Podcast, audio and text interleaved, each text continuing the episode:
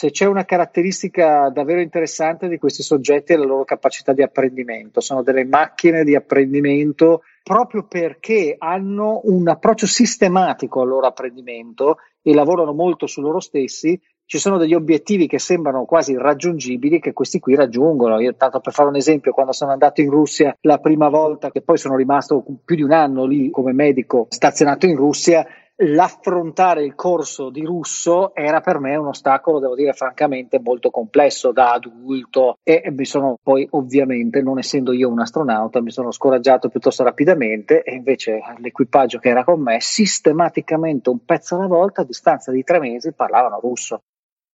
Talent Bay, episodio 44, con Filippo Ongaro.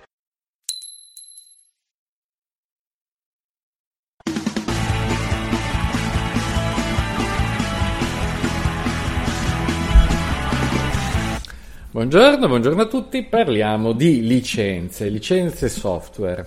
Eh, ho realizzato un, bu- un, ebook nel 2016 affrontando gli aspetti della GPL, delle licenze GPL e del mondo WordPress e di come una licenza che imponga eh, la distribuzione del sorgente eh, può comunque consentire delle licenze commerciali pagando, in, qua, solo in quanto compatibili con la GPL.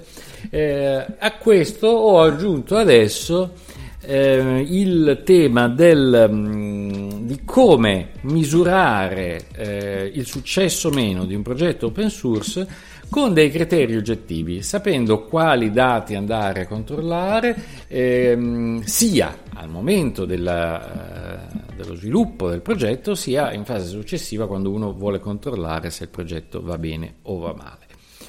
Eh, questa seconda parte è il risultato della lettura di un testo molto molto interessante, Open Source from Community to Commercialization di Peter Levine e Jennifer Lee. Eh, è un bellissimo testo che è stampato in A5, sono 37 pagine. Eh, molto articolato, molto dettagliato, eh, vicino a un pubblico sicuramente anglosassone e mi sono permesso di estrarre i punti centrali, il link è contenuto comunque nella segnalazione, quindi potete andarlo a leggere indipendentemente dall'ebook. Ne ho fatto io eh, un estratto di quello che ho capito io, eh, come l'ho capito io, soprattutto adattandolo al mercato italiano. Ecco, quindi ho messo insieme i punti salienti e li ho integrati con alcuni aspetti del mercato italiano e altri invece li ho ridotti perché sono meno vicini alle nostre corde e meno direttamente utilizzabili. Sostanzialmente qual è l'aspetto centrale della valutazione del mondo dell'open source? È che l'open source ha tre fasi, una fase di eh, raccolta di persone entusiaste attorno all'idea, che sono gli sviluppatori, che sono anche i primi utenti, i primi che vogliono vedere quanto devono faticare per integrare il prodotto e installarlo sui loro server per, farlo, per utilizzarlo per finalità proprie, anche semplicemente il gusto di vedere come funziona la cosa. Secondo è una prima fase di eh, utilizzo da parte degli utenti quindi gli sviluppatori lo usano, eh, lo, lo, scoprono, lo installano, lo usano e lo fanno usare perché lo propongono a tutte le persone che chiedono determinate soluzioni. Quindi dico guarda questa cosa fa a caso tuo, te la installo, provala un po', eccetera, eccetera. Terza fase, quella della commercializzazione. Quindi queste tre fasi sono considerate tre pilastri del mondo open source e si vede in che relazione stanno, perché chiaramente la domanda finale è ma perché io dovrei chiedere dei soldi per qualcosa che viene già distribuito gratis in giro? Ecco, le risposte esistono e esistono non tanto nel fatto che il software è gratuito, quindi potenzialmente chiunque se lo può installare, ma nel fatto che non chiunque potenzialmente se lo sa installare o se lo vuole installare o ha bisogno di altri servizi accessori. Ecco che quindi bisogna mettere a fuoco quali sono gli elementi che decretano il successo tra gli sviluppatori, che decretano il successo tra gli utenti, tra i primi utenti, e il successo tra coloro che lo comprano. E ci sono de- sono tante pagine, sono aspetti molto pesati.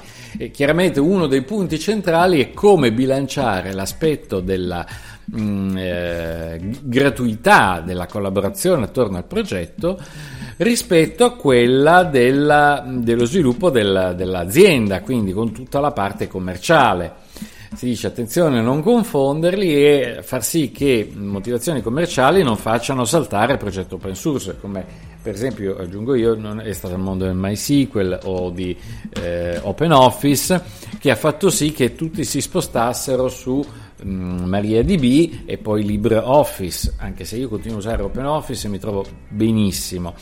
Però, mm, e anche MariaDB all'inizio aveva dei problemi, adesso eh, molti meno.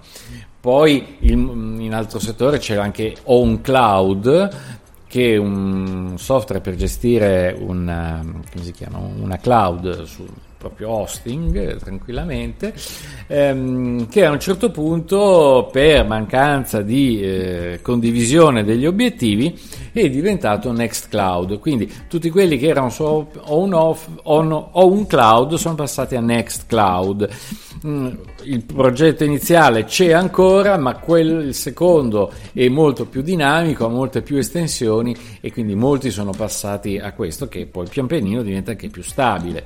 Quindi sicuramente c'è un problema di concorrenza e questo problema di concorrenza tra coloro che possono installare il software open source e gestirlo a proprio vantaggio si può gestire sia con una licenza ulteriore sia comunque conoscendo quali sono i, i, i, limiti di una distribuzione open source indipendentemente da chi l'ha sviluppata.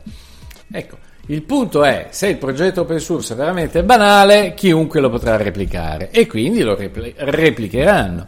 Se invece c'è una complessità che viene risolta tramite la partecipazione di tantissimi e poi anche qualcuno ci guadagna, si andrà a chiedere la cosa a chi l'ha realizzata, non a tutti quelli che l'hanno adottata così banalmente.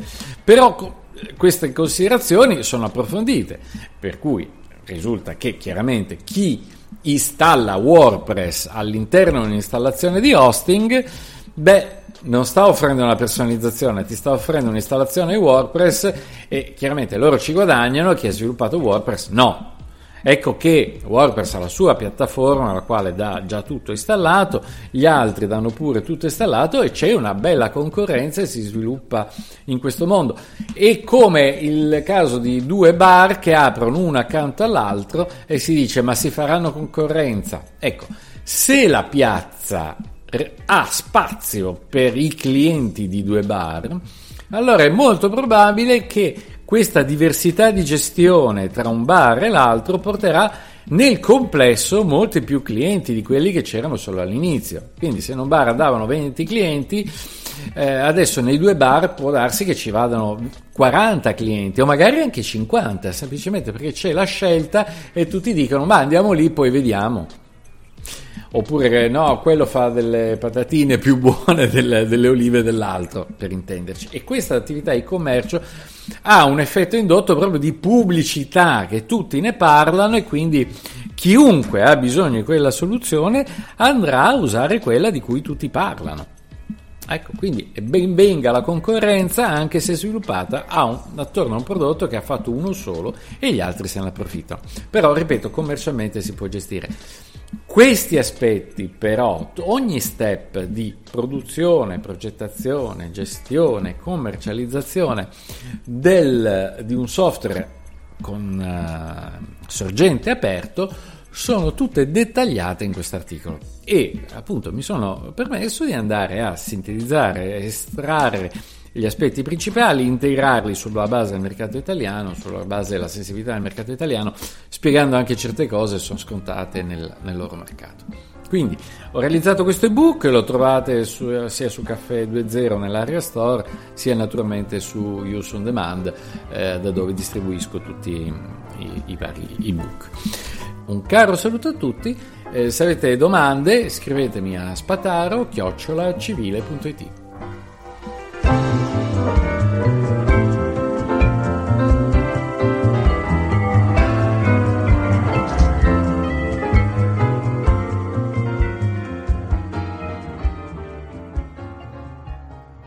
è l'autodialogo non corretto che in genere tende al negativo e la soluzione non è necessariamente quello di un autodialogo che ti pompa a dismisura, è semplicemente quello di essere obiettivi, darò il mio meglio, farò il mio meglio.